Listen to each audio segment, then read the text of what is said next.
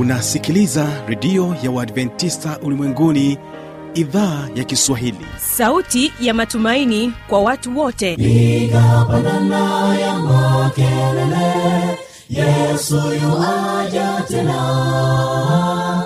Ipaza sauti himba sana yesu yuaja tena. Anakuja anakuja yesu yuaja tena. Hii ni sauti ya matumaini kwa watu wote. Inayokujia kupitia redio ya Waadventista ulimwenguni awr toka kila kona ya dunia tunasikia vita njaa maafa hivyo washiria marejeo ya mwokozi. Piga panda ewe mlinzi yesu yuwaja tena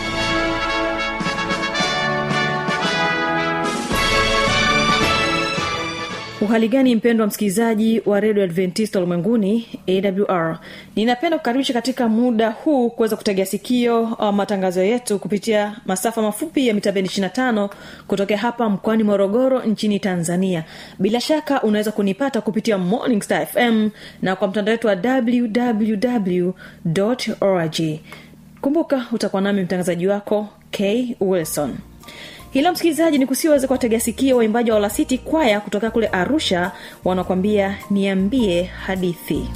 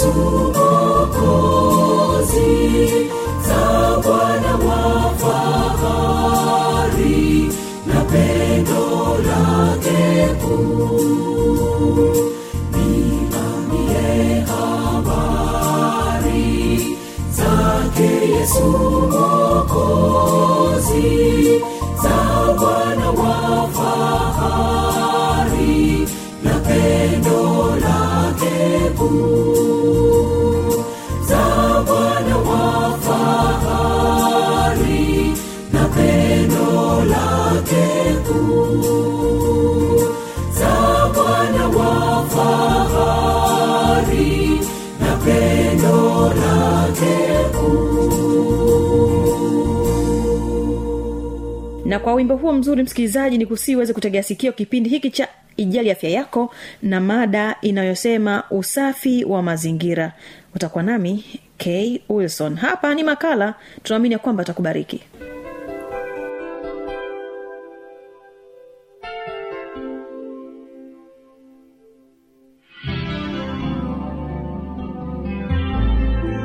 karibu mpenzi msikilizaji wa redio adventista ulimwenguni katika kipindi chetu kizuri cha ijali afya yako. Utakuwa nami mtangazaji wako dada kibaga mwaipaja. Nam katika mada hii nzuri siku ya leo tuna mada inayosema afya na usafi wa mazingira. Nam hii ni makara ambayo imeandaliwa maalum kwa ajili ya kufahamu mazingira yetu namna ambavyo tunaweza tukajisababishia matatizo sisi wenyewe kwa kutokufahamu. Na hivyo basi kukitegea sikio makala hii itaweza kufahamisha ni vitu gani ambavyo wewe kama binadamu unapaswa kuviepuka ili uepukane na magonjwa ambayo siyo ya lazima. Mtunzi wa makala hii anaanza kwa kusema zaidi ya nusu ya magonjwa yote na vifo vya watoto husababishwa na vijidudu ambavyo hupitia mdomoni kwa njia ya chakula au maji ya kunywa. Mambo saba ya ujumbe maalum yaliyo katika sura hii yanaweza kuzisaidia familia na jamii kuzuia kuenea kwa vijidudu vya magonjwa hivyo kupunguza magonjwa na vifo ni muhimu kusisitiza kwamba ili ujumbe huu uwe wa manufaa kwa jamii ni wajibu wa kila mmoja katika familia kuutekeleza. Jamii ambazo zisipokuwa na vyoo maji safi na salama ya kunywa na mahali maalum pa kutupia takataka ni vigumu kwa familia kuzuia kuenea kwa vijidudu vya magonjwa. Jamii zinahitaji kujua namna gani magonjwa yanavyoenea na kuzuiwa. Hivyo kuziwezesha kuchukua hatua ikiwa ni pamoja na kuomba ushauri na misaada toka serikalini. Kwa hali hiyo serikali inawajibika kusaidia kusambaza utaalamu wa ujenzi wa vyoo na upatikanaji na uboreshaji wa maji ya kunywa. Hii ni pamoja na kuunga mkono juhudi na nguvu za wananchi kwa kuwapatia vifaa na nyenzo mbalimbali. Hivyo ni muhimu serikali ihamasishe jamii kwa kuwapatia utaalamu wa ujenzi wa vyoo na wa kuboresha vyanzo vya maji yawe safi na salama kwa kunywa. Ili jamii zione umuhimu wa kupatiwa huduma hizo zinahitaji kujua jinsi magonjwa yanavyoenezwa na kuzuiwa.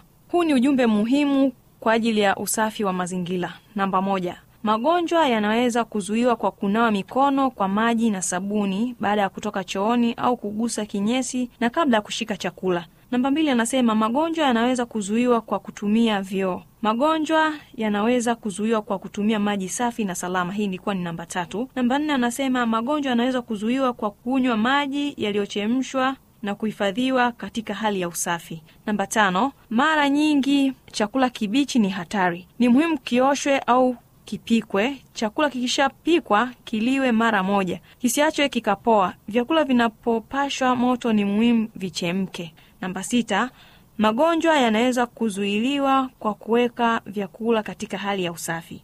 Namba saba anasema magonjwa yanaweza kuzuiwa kwa kuchoma au kufukia takataka za nyumbani na msikilizaji hizo ni baadhi ya hatua au ujumbe muhimu ambao mtu akiufuata ataweza kuepukana na magonjwa ambayo sio ya lazima. Na kuna maelezo ya nyongeza kuhusiana na usafi wa mazingira kama ambavyo utaweza kuusikiliza anasema kunawa mikono kwa maji na sabuni au majivu huondoa vijidudu vya magonjwa na kusaidia kuzuia vijidudu hivyo visiingie mdomoni au katika chakula. Ni muhimu kuwepo maji na sabuni kwa ajili ya kunawa mikono kwa familia yote na pia anasema ni muhimu kunawa mikono baada ya kutoka chooni kabla ya kushika chakula au baada ya kumsafisha mtoto mdogo aliyejisaidia. Ni muhimu pia kunawa mikono baada ya kushika wanyama na baada ya kuyatayarisha chakula ambacho hakijapikwa. Mara nyingi watoto huweka mikono mdomoni hivyo ni muhimu kuwanawisha mikono mara kwa mara hasa kabla ya kuwapa chakula. Anasema pia uso wa mtoto unawishwe angalau mara moja kila siku. Hii huzuia inzi wasitue kwenye macho pia huzuia magonjwa ya macho ni vizuri kunawa kwa sabuni ijapokuwa sio lazima. Namba mbili magonjwa yanaweza kuzuilika kwa kutumia vyoo wakati kichwa namba moja kilikuwa kinasema magonjwa yanaweza kuzuiwa kwa kunawa mikono kwa maji na sabuni baada ya kutoka chooni au kugusa kinyesi na kabla ya kushika chakula. Na sasa katika namba mbili anasema magonjwa yanaweza kuzuilika kwa kutumia vyoo. Anaanza kwa kusema njia muhimu pekee ambayo familia inaweza kuchukua kuzuia kuenea kwa vijidudu vya magonjwa ni kutumia na kutupa vinyesi katika vyoo magonjwa mengi hasa ya kuharisha hutokana na vijidudu vinavyokuwa katika kinyesi cha binadamu. Watu wanaweza kuvimeza vijidudu hivi iwapo vitakuwa kwenye maji chakula mikono vyombo vya kulia chakula au sehemu za kutayarishia chakula. Ili kuzuia haya yasitokee yafuatayo yanaweza kufanyika. Vyoo vitumike ni lazima vyoo visafishwe mara kwa mara na tundu la choo lifunikwe. Imani kwamba vinyesi vya watoto wachanga na wadogo havina madhara si sahihi vinyesi hivyo ni hatari zaidi kuliko vya watu wazima. Hivyo watoto wadogo wazoeshwe kutumia choo. Iwapo watoto watajisaidia nje ya choo vinyesi vizolewe haraka na kutupwa chooni au kufukiwa ardhini. Pia anasema mavi ya wanyama yawekwe mbali na vyanzo vya maji mbali na nyumba za kuishi namba tatu anasema magonjwa yanaweza kuzuilika kwa kutumia maji safi. Familia zinazoishi sehemu zenye maji mengi safi ya bomba na zinajua kuyatumia vizuri ni mara chache sana zinapata magonjwa yanayotokana na maji. Familia ambazo hazina maji safi ya bomba zinaweza kupunguza magonjwa ikiwa vyanzo vya maji vitalindwa visichafuliwe na vijidudu vya magonjwa kwa kuzingatia yafuatayo kujenga na kufunika visima vya maji kinyesi na maji machafu visiwe karibu na maji yanayotumika kwa kupikia kunywa kufulia au kuoga. Kuweka ndoo na vyombo vingine vinavyotumika kuchotea na kuhifadhia maji katika hali ya usafi. Kwa mfano ndoo zisining'inizwe badala ya kuwekwa chini. Pia anasema kuchunga wanyama mbali na maji ya kunywa familia zinaweza kuweka maji kwa matumizi ya nyumbani katika hali ya usafi kwa kuhifadhi maji ya kunywa katika chombo safi na kilichofunikwa kutumia kata au kikombe safi kuchotea maji kutoka katika chombo cha kuhifadhia kutoruhusu mtu yeyote kutumbukiza mikono katika chombo cha kuhifadhia au kunywa maji moja kwa moja kutoka kwenye chombo hicho kutunza wanyama nje ya nyumba ya kuishi binadamu. Namba nne magonjwa yanaweza kuzuiwa kwa kunywa maji yaliyochemshwa au kuhifadhiwa katika hali ya usafi. Ingawa inaaminika kuwa maji ya bomba ni salama na machoni yanaonekana safi bado yanaweza kuwa na vijidudu vya magonjwa. Hata hivyo maji kutoka vyanzo vingine yana uwezekano wa kuwa na vijidudu vya magonjwa vingi zaidi. Kuchemsha maji huua vijidudu vya magonjwa. Kwa hivyo maji yatachotwa kutoka kwenye vyanzo kama visima mabwawa mifereji matanki chemichemi na mabomba yachemshwe na kuachwa yapoe kabla ya kunywewa miili ya watoto wachanga na wadogo haiwezi kustahimili vijidudu vya magonjwa kama ilivyo watu wazima. Hivyo ni muhimu sana kuchemsha maji yao ya kunywa na kuiacha yapoe. Mara nyingi chakula kibichi ni hatari. Muhimu kioshwe au kipikwe. Chakula kikipikwa sharti kiliwe mara moja kisiachwe kikapoa. Vyakula vinapopashwa moto ni muhimu vichemke kupika chakula kikaiva vizuri huwa vijidudu vya magonjwa vyakula vya aina ya nyama na nyama ya jamii za kuku. Ni muhimu zipikwe na kuiva barabara. Vijidudu vya magonjwa hupenda chakula chenye uvuguvugu chakula kikipashwa kiliwe mara moja ili vijidudu visiingie na kusababisha maradhi. Ikibidi chakula kihifadhiwe kwa zaidi ya saa tano ni vyema kihifadhiwe katika hali ya joto. Zaidi ya nyuzi joto sitini zitakuwa zikihitajika kwa ajili ya kuhifadhi chakula hicho au kiwekwe katika hali ya ubaridi chini ya nyuzi joto kumi. Ikiwa chakula kilichobaki kitaliwa tena ni muhimu kipashe moto vizuri hadi kichemke kabla ya kuliwa. Chakula ambacho hakijapikwa hasa nyama ya jamii za kuku huwa na vijidudu vya magonjwa. Chakula kilichopikwa kinaweza kuchafuliwa kwa kugusana na chakula kisichopikwa. Kwa hivyo vyakula hivi visiwekwe pamoja. Visu na vyombo vingine vitavyotumika kutayarisha vyakula vioshwe mara tu baada ya kutumiwa maziwa yaliyotayarishwa vibandani na kuhifadhiwa katika pakti makopo na makasha au maziwa yaliyochemshwa wakati huo ni salama kuliko maziwa ya ng'ombe mabichi ambayo hayajachemshwa. Vitambaa vitatumika kukaushia vyombo ikiwezekana vibadilishwe kila siku na vichemshwe kabla ya kutumia. Ikiwezekana watoto wapewe chakula mara kitakapotayarishwa na kisihifadhiwe kwa kuliwa baadaye. Magonjwa yanaweza kuzuilika kwa kuweka chakula katika hali ya usafi vijidudu vya magonjwa vilivyo kwenye chakula vinaweza kuingia mwilini na kusababisha maradhi. Hata hivyo chakula kinaweza kuwekwa katika hali ya usafi na salama kwa fata yafuatayo. Kusafisha sehemu za kutayarishia chakula. Vijidudu huzaliana katika sehemu chafu na katika chakula. Kuhifadhi chakula katika hali ya usafi na kukifunika ili kisichafuliwe na wadudu kama inzi mende na wanyama kama panya na mbwa. Vyombo vyenye vifuniko ni bora zaidi. Magonjwa yanaweza kuzuilika kwa kuchoma au kufukia takataka za nyumbani. Vijidudu vya magonjwa vinaweza kuenezwa na nzi ambao huzaliana kwenye uchafu kama maganda ya matunda mabaki ya chakula na mboga. Ni muhimu kila familia iwe na shimo la takataka ambamo takataka hizo zitafukiwa au kuchomwa kila siku. Naam, ndugu msikilizaji, napenda nikushukuru sana kwa kuwa pamoja nami katika makala nzuri ambayo ilikuwa ikihusiana na swala zima la utunzaji wa mazingira na usafi kwa ujumla, na vilevile ningependa kufahamisha kwamba waandaaji wa makala hii nzuri ni shirika la Umoja wa Mataifa ya kuhudumia watoto UNICEF, ambapo limeweza kutafsiri makala hii katika lugha 176 ulimwenguni kote, na vilevile kitabu hiki kinaitwa Ukweli kuhusu Maisha, ambapo utaweza kupata makala hii ambayo nimekusomea hii leo. Ulikuwa nami mtangazaji wako dada Kibaga Mwaipaja. Tuweze kuungana tena siku nyingine katika kipindi kizuri kama hiki.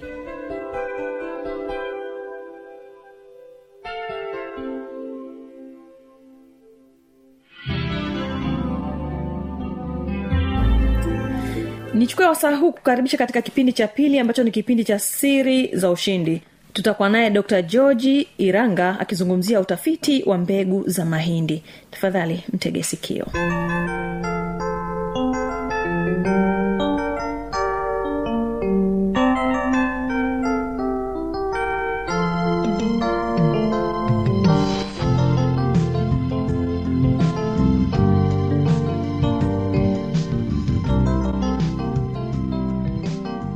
mahindi haya yote ili yaweze kufanya vizuri yaani yazae vizuri kama nilivyotaja uwezo wake wa kuzalisha lazima yapandwe katika e, sifa ambazo zimependekezwa na wataalamu. kwa mfano mahindi yetu haya yote e, umbali wa mstari hadi mstari ni sentimita 75 yani fiti mbili na nusu lakini shina hadi amini shimo hadi shimo uh, zipo option mbili unaweza ukapanda shimo hadi shimo fiti moja lakini una, unaacha shina moja kila shimo. Au ukaongeza urefu wa shimo yani umbali wa shimo ikawa mara mbili yani fiti mbili lakini ukapanda mbegu tatu ukapunguzia zikabaki mashina mawili katika shimo.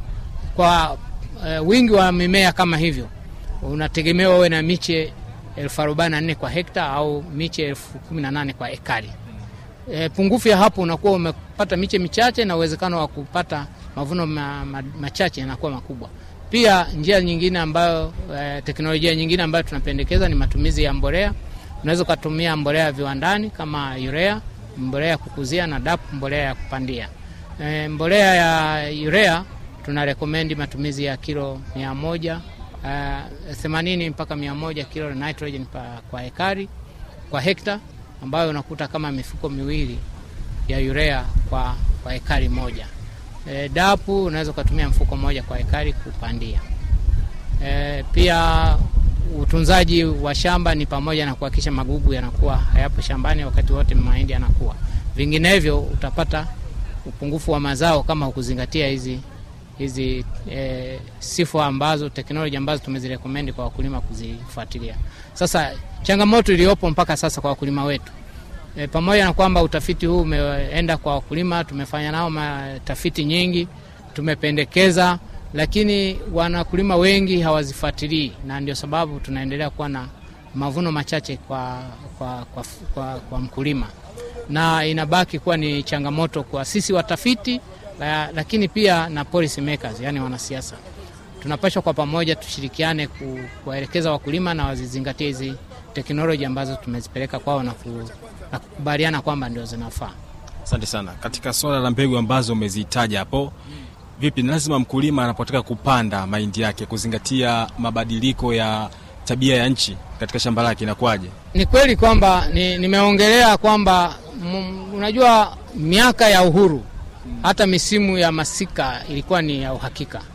Kwamba unajua vuli inaanza mwezi wa tisa e, mpaka mwezi wa kwanza ule inaisha mwezi wa tatu wanapanda masika mpaka mwezi wa tano wa sita wanavuna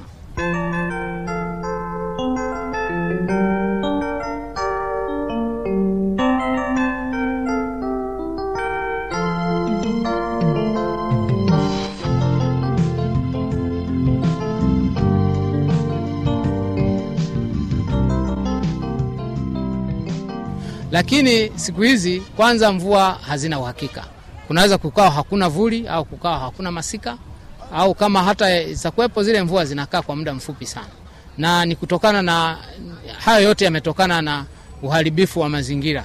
Misitu mingi imefyekwa kuna pollution kwenye hali ya hewa e, ukanda ule wa nini umeharibiwa ozone. Kwa hiyo matokeo yake tunapata mvua ambazo sio za mtiririko au kama ni za mtiriko zinakuja za muda mfupi. Ndio sababu tunasema tunajaribu kutafuta mbinu yoyote ya kupunguza muda wa mazao haya kukaa shambani, lakini yakawa nazaa yanatupa mavuno mengi na eh, hapa sijaongelea, nimeongelea kwa mfano stuka, mbegu bora mpya inayovumilia ukame. Zipo mbegu zingine ambazo zinavumilia ukame kama tan 250 tan 254 na, na tan h 600 hizi zote zinavumilia ukame, na zipo zingine vituoni kwetu bado tunazifanyia tathmini. E, muda si punde tutazipeleka kwa wakulima waweze kuzitumia. Hizi mbegu zinavumilia ukame kwa maana kwamba zinaweza zikapambana na mabadiliko ya tabia nchi, lakini hasa tulizozionyesha hapa nyingi ni zile ambazo hazivumilii ukame, lakini e, tuko njiani, muda si mrefu tutazitoa zile ambazo zinapambana na mabadiliko ya tabia nchi.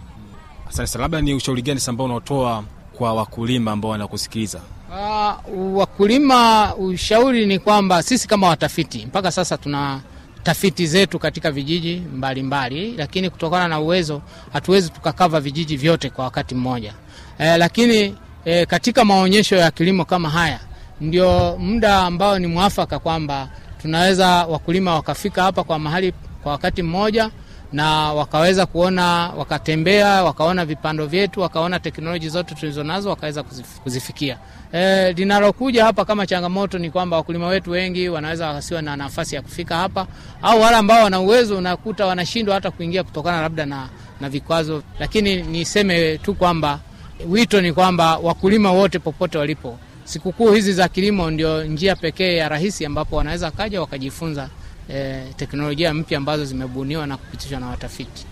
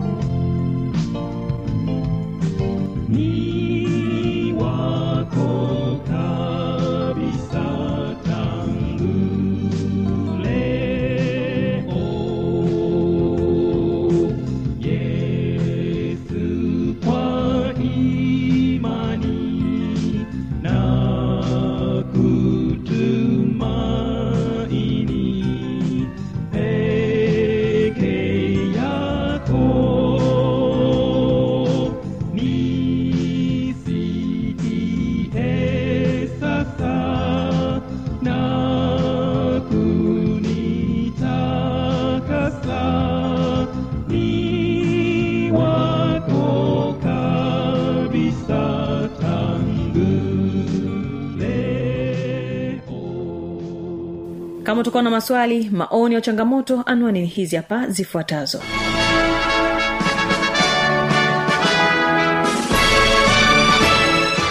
Redio ya uadventista ulimwenguni awr sanduku la posta 172 morogoro tanzania. Anwani ya barua pepe ni kiswahili at awrrg namba ya mawasiliano simu ya kiganjadi 745 184882 ukiwa nje ya tanzania kumbuka kwanza na namba kiunganishi alama ya kujumlisha 255 unaweza kutoa maoni yako kwa njia ya facebook kwa jina la awr tanzania.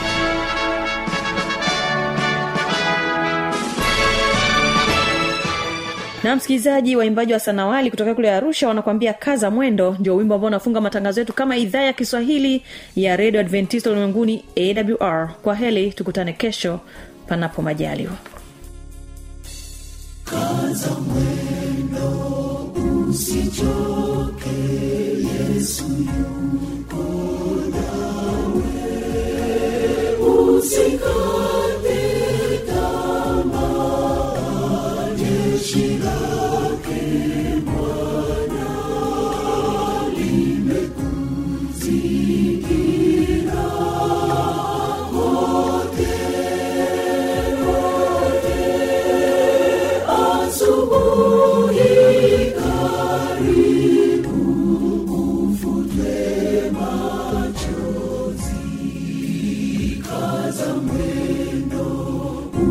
joke.